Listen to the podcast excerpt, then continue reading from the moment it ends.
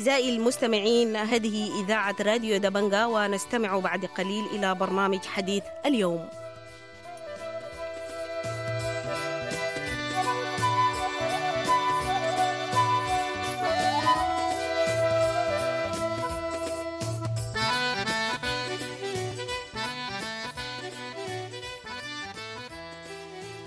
أهلا ومرحبا بكم مستمعي الراديو دبنج الأعزاء في حلقة جديدة من برنامج حديث اليوم ضيف حلقتنا اليوم الأستاذ صالح محمود القيادي بالحزب الشيوعي السوداني ورئيس هيئة محامي دارفور. كما تعلمون مستمعينا الكرام قادة قوى الحرية والتغيير بدأوا جولة في الخارج بدأوها من دولة يوغندا حيث قابلوا الرئيس موسيفيني ومنها انتقلوا إلى أديس أبابا. كما أن الأنباء طالعتنا بأن هناك لقاء في دولة تشاد بأم جمينا ضم كل من عبد الرحيم دقلو قائد ثاني قوات الدعم السريع وجبريل إبراهيم رئيس حركة العدل والمساواة مني مناوي رئيس حركة تحرير السودان الهادي إدريس رئيس الجبهة الثورية والطاهر حجر. إلى أي حد أستاذ صالح تعتقد أنه هذه الجولات الخارجية سواء كان للحرية والتغيير أو للحركات الكفاح المسلحة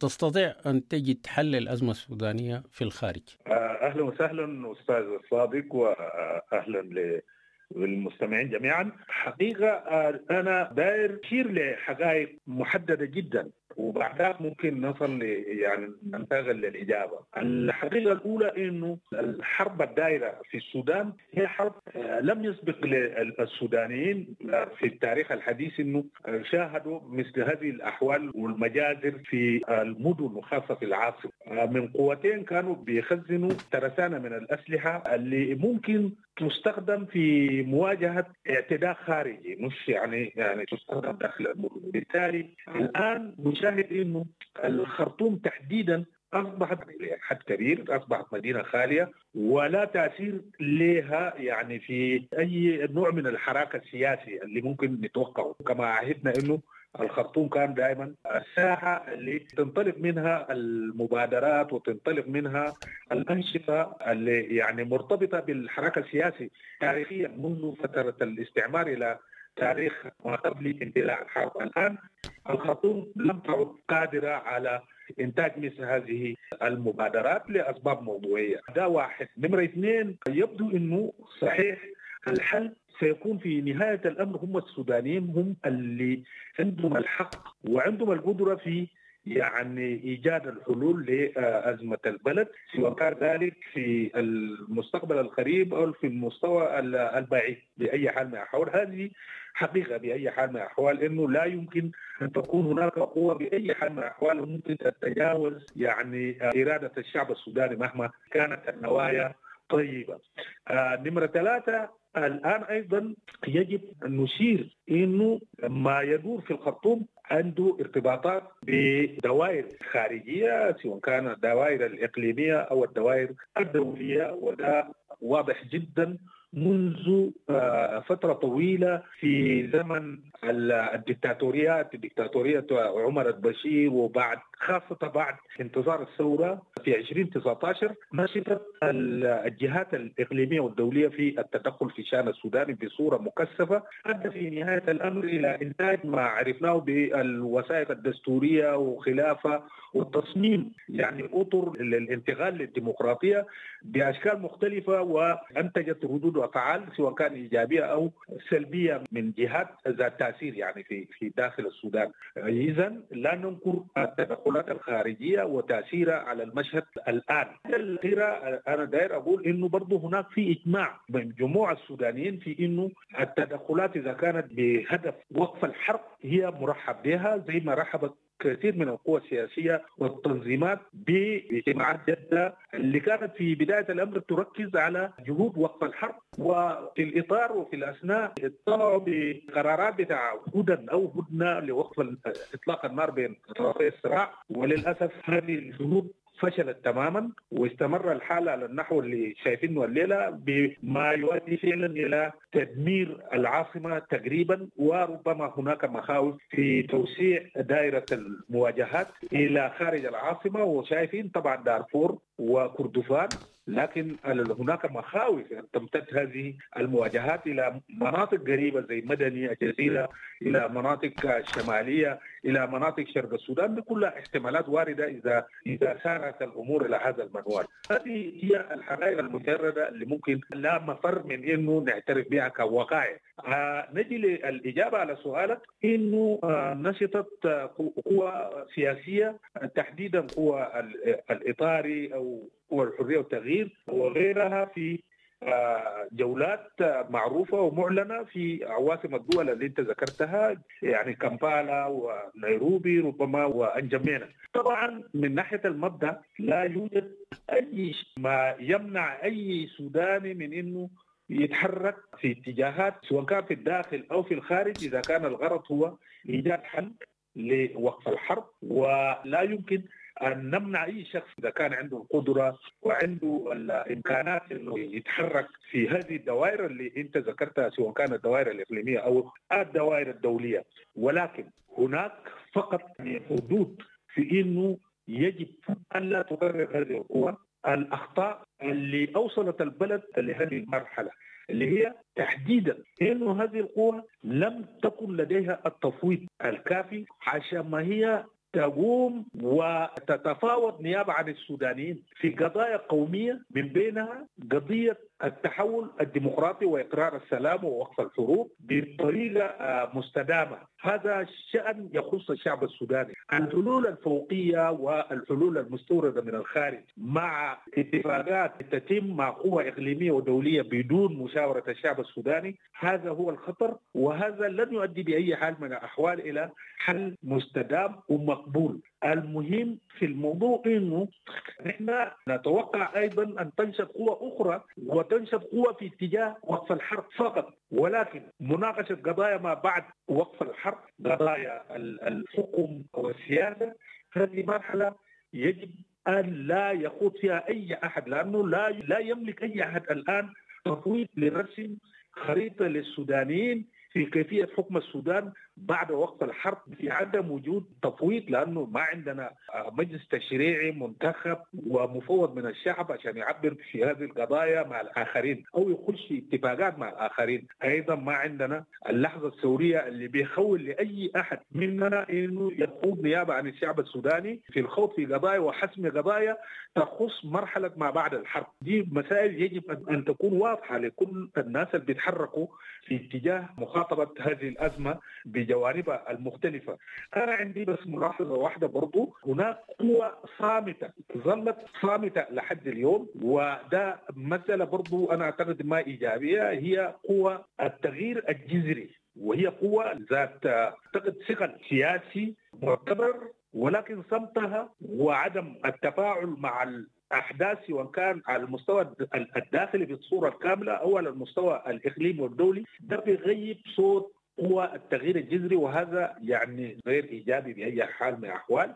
يجب على قوى التغيير الجذري أيضا أن تنشط لتوصيل صوتها وبرامجها ورؤيتها فيما يتعلق بقضية وقت الحرب ويكون عندهم حضور في أنشطة ذات العلاقة بوقف الحرب سواء كان على مستوى مؤسسات الاتحاد الإفريقي، الاتحاد الإفريقي، الإيجاد، مجلس الأمن والسلم الإفريقي وأيضا مع جهات أخرى من بينها يعني مجلس الأمن الدولي، الجمعية العامة للأمم المتحدة، مجلس حقوق الإنسان، المفوضيه السامية للاجئين والمفوضية السامية لحقوق الإنسان، أنا أعتقد إنه قوى الحرية والتغيير عندها مساحة واسعة جدا قد تكون مشاكل الامكانات التحرك من الداخل للخارج واحدة من الأشكال لكن إذا توفرت الرؤية والخطة أنا أعتقد إنه لن تكون هناك مشكلة في تتحرك وفود أيضا بنفس المستوى من سواء كان من الداخل أو الخارج للتعامل مع أو مقابلة آه هذه المؤسسات لإيصال رأي قوى التغيير الجذري اللي هو أيضا يعني رايه مطلوب في اتجاه وقف الحرب. وفي تأكيد إنه لا يمكن مناقشة أي قضايا ذات طبيعة يعني يعني قومية تخص مستقبل السودان ما بعد الحرب إلا بعد وقف الحرب وبعد الحصول على التفويض الكافي من جماهير الشعب السوداني. نعم أستاذ هل البحث عن حل وقف الحرب يبدأ من الخارج أم المنطق يقول أنه لابد من البحث عن وقف الحرب أيضا في الداخل بالداخل بتكوين أو بلملمة الجبهة المدنية العريضة؟ كل أصحاب المصلحة الذين يرون في هذه الحرب عدم الجدوى. سواء كان جزريين أو سواء كان الحرية والتغيير أو حتى الحركات المسلحة. لماذا لم يتم التئام؟ اجتماع يضم كل هذه القوى الرافضة للحرب من أجل تكوين تيار مدني عريض يعبر عن نفسه ويعلن مسألة رفضه للحرب ويناقش كيفية إيقافها داخليا قبل الذهاب للخارج. طبعا الطبيعي والمنطقي هو ان تبدأ هذه الجهود من الداخل. ومن الداخل بنعني به القوى الحية اللي يمكن أن تتصدى لموضوع الحرب. ولكن لظروف موضوعية لم تزيد يعني الآن يعني جهود هذه القوى يعني أكثر من الوقفات الاحتجاجية أو رفع المذكرات أو الاعتصامات. وده ممكن يكون عنده تأثير يعني لكن ليس التأثير الكافي المباشر في لحظة إنه القوتين المتصارعتين ربما يعني ما عندهم الآن الرغبة في السماع لمثل هذه الأصوات المدنية السلمية. وشفنا طبعا إنه القوة اللي مستخدمة في الشوارع والقوه المستخدمه من الطرفين هي قوة ممكن أن أيضا يتم استخدامها في مواجهة المواطنين السلميين يعني وهذا ما نخشاه طبعا. لأنه واضح إنه في استهانة بأرواح المواطنين من خلال ما نشاهده يوميا منذ اندلاع هذه الحرب في 25 في 15 4 اللي هو استخدام الطيران العشوائي والدانات العشوائية. ده كله استهانة بأرواح المواطنين. ده الجو المخيم على الوضع وبالتالي صحيح المخاوف موجودة إذا كان يعني ظهرت يعني مبادرات من شاكله الاحتجاجات المظاهرات ومع ذلك ومع ذلك الفرص موجودة وتمت تعديلات يعني في مدن مختلفة ولو بشكل نسبي.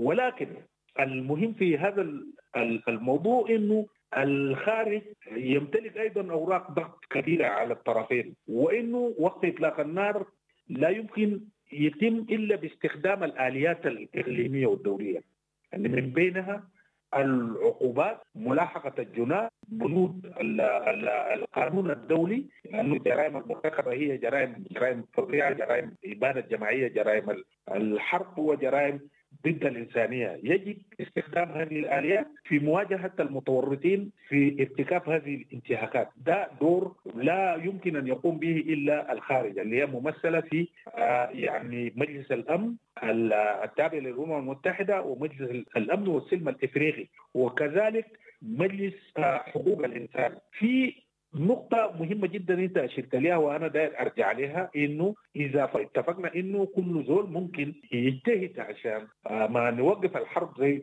يعني واشرت لاجتهادات قوى الحرية والتغيير، أنا بس داير أضيف هدية إنه هذا أيضا غير يعني مش على على إطلاقه إنه هذا هو يعني مسموح به على الإطلاق، إذا تتم يعني مفاوضات لوقف إطلاق النار في إطار عودة طرفي الصراع للسلطة هذا مرفوض، إذا بتتم مفاوضات يعني لوقف إطلاق النار بإعطاء ضمانات وحماية لمرتكبي الفظايع هذا مرفوض لأنه قوى الحريه والتغيير أو أي جهة ثانية لا تملك مثل هذا الحق. زي ما شفناه في أيام الاتفاق الاطاري إنه كان في كلام في إعطاء العسكريين ضمان بعدم الملاحقة والمحاكمة بخصوص الجرائم المرتكبة خاصة الفظائع أمام مجزرة القيادة العامة ومجازر أخرى في مناطق أخرى في مدن مختلفة شهدت مجازر من بين العبيد وغيره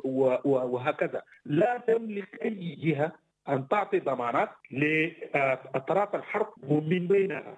إنه المفاوضات يجب أن لا تسفر لاتفاق لعودة أطراف الحرب إلى إلى كراسي السلطة مرة، ده حدود غير مسموح به أيوه. اطلاقا يعني. نعم ما دي عندهم حق إنه يبدو اي زول أي ضمانات. دي مفهومة يا أستاذ. لكن أثناء حديثك عن بحث عن وقف الحرب في الخارج أشرت لأنه الخارج يمتلك أدوات ضغط سواء كان دول الجوار أو المؤسسات الدولية الممثلة في المؤسسات الإقليمية. زي الاتحاد الأفريقي أو مجلس الأمن. ألا ترى أن كل هذه الجهود إذا صارت في هذا الاتجاه ستؤدي حتما إلى تدخل دولي لفرض وقف إطلاق النار؟ أنا شخصيا في كثير من المرات دعيت إلى استخدام الفصل السابع في باقي انحاء السودان، اصل دارفور في الفصل السابع منذ عام 2004 يعني ما زالت بنود الفصل السابع سارية المفعول في دارفور منذ صدوره إلى اليوم، تتم المحاكمات والتحقيقات في دارفور وأمام المحكمة الجنائية الدولية بموجب الفصل السابع، وبالتالي ما في كلام حول الفصل السابع في دارفور، الكلام عن الفصل السابع يكون في باقي السودان إذا كان الوضع استمر على هذا المنوال. أنا داير أشير فقط لحاجه بسيطة إنه الفصل السادس اللي بموجبه يشتغل به السيد فولكر هو اللي بيتيح التدخل في الشان الداخلي وفي السياده الوطنية لأنه مسموح له إنه يراجع كل مفاصل المؤسسات في السودان والسلطة الجيش البيئة التعليم القانون ده تدخل سافر. ومع ذلك هو موجود. وبالتالي الفلسفة السابق هو أخف. الكلام بيكون الآن إلى أي مدى؟ ممكن جدا إنه يكون في برضه مطالبة بالوصاية الدولية على دارفور لأنه مجريات الأحداث ماشية في اتجاه إنه إذا كان الدعم السريع مرق من الخرطوم ولا مشى كردفان أو دارفور في مخاوف إنه تتمركز في دارفور ويعلنوا عن دولة، في كلام بيتقال بهذا المعنى، اذا الوصايه الدولية أيضا واردة، لكن ما معروف لحد ما إلى أي مدى مجريات الأمور حتمشي وين، إذا نحن شفنا الأهوال في في الجنينه ولم يتم أي يعني تدخل من أي جهة حتى بموجب الفصل السابع فلا بد اذا من التفكير في آليات جديدة من التفكير في آليات إنه يظل دارفور بلد موحد وجزء من السودان بهذه الكيفية. اذا ما ذكرت أنت إنه العالم سيتدخل إذا استمرت الأمور بهذه الطريقة لا يوجد أي خيار غير أن يتدخل العالم. وده السبب اللي بيخلي إنه نحن نكون جزء مع نحن أسرة أعضاء في الأسرة الدولية. نحن السودان عضو في الأمم المتحدة السودان عضو في الاتحاد الإفريقي. عندما تحدث مثل هذه الكوارث نحن من حقنا تتدخل هذه الجهات ليس لانتهاك السيادة الوطنية ولكن ل يعني حماية أرواح المواطنين في السودان سواء كانوا سودانيين أو غير سودانيين داخل الحدود الجغرافية للسودان وده من مهام هذه المؤسسات اللي نحن بنتكرها حق يعني تحقيناه بوجودنا في هذه المؤسسات. ونحن أعضاء أساسيين يعني في الاتحاد الإفريقي السودان رقم أساسي يعني من حيث التوقيع على العضوية وانضمام للاتحاد الإفريقي، أيضا في الأمم المتحدة السودان ربما نحن الدولة 53 اللي انضم للجمعيه العامه للأمم المتحدة. فبالتالي يحق علينا إنه نستفيد من الأمم المتحدة ومن مؤسسات الأمم المتحدة ومن الاتحاد الإفريقي ومؤسسات الاتحاد الإفريقي فيما يتعلق بحماية وحدة البلد وحماية أرواح الناس. وبالتالي هذا لا يعتبر تدخل أنا بالنسبة لي وخبير في القانون الدولي هذا ليس تدخل ينتقص من السيادة الوطنية بل هو تدخل إيجابي للحفاظ على وحدة السودان وحماية أرواح أهل السودان. الأستاذ صالح محمود القيادي بالحزب الشيوعي السوداني أنا بشكرك كنت معنا في راديو دبنجا حول قضايا الحرب والسلم. شكرا جزيلا أستاذ صالح. شكرا جزيلا أستاذ صادق وشكرا للمستمعين.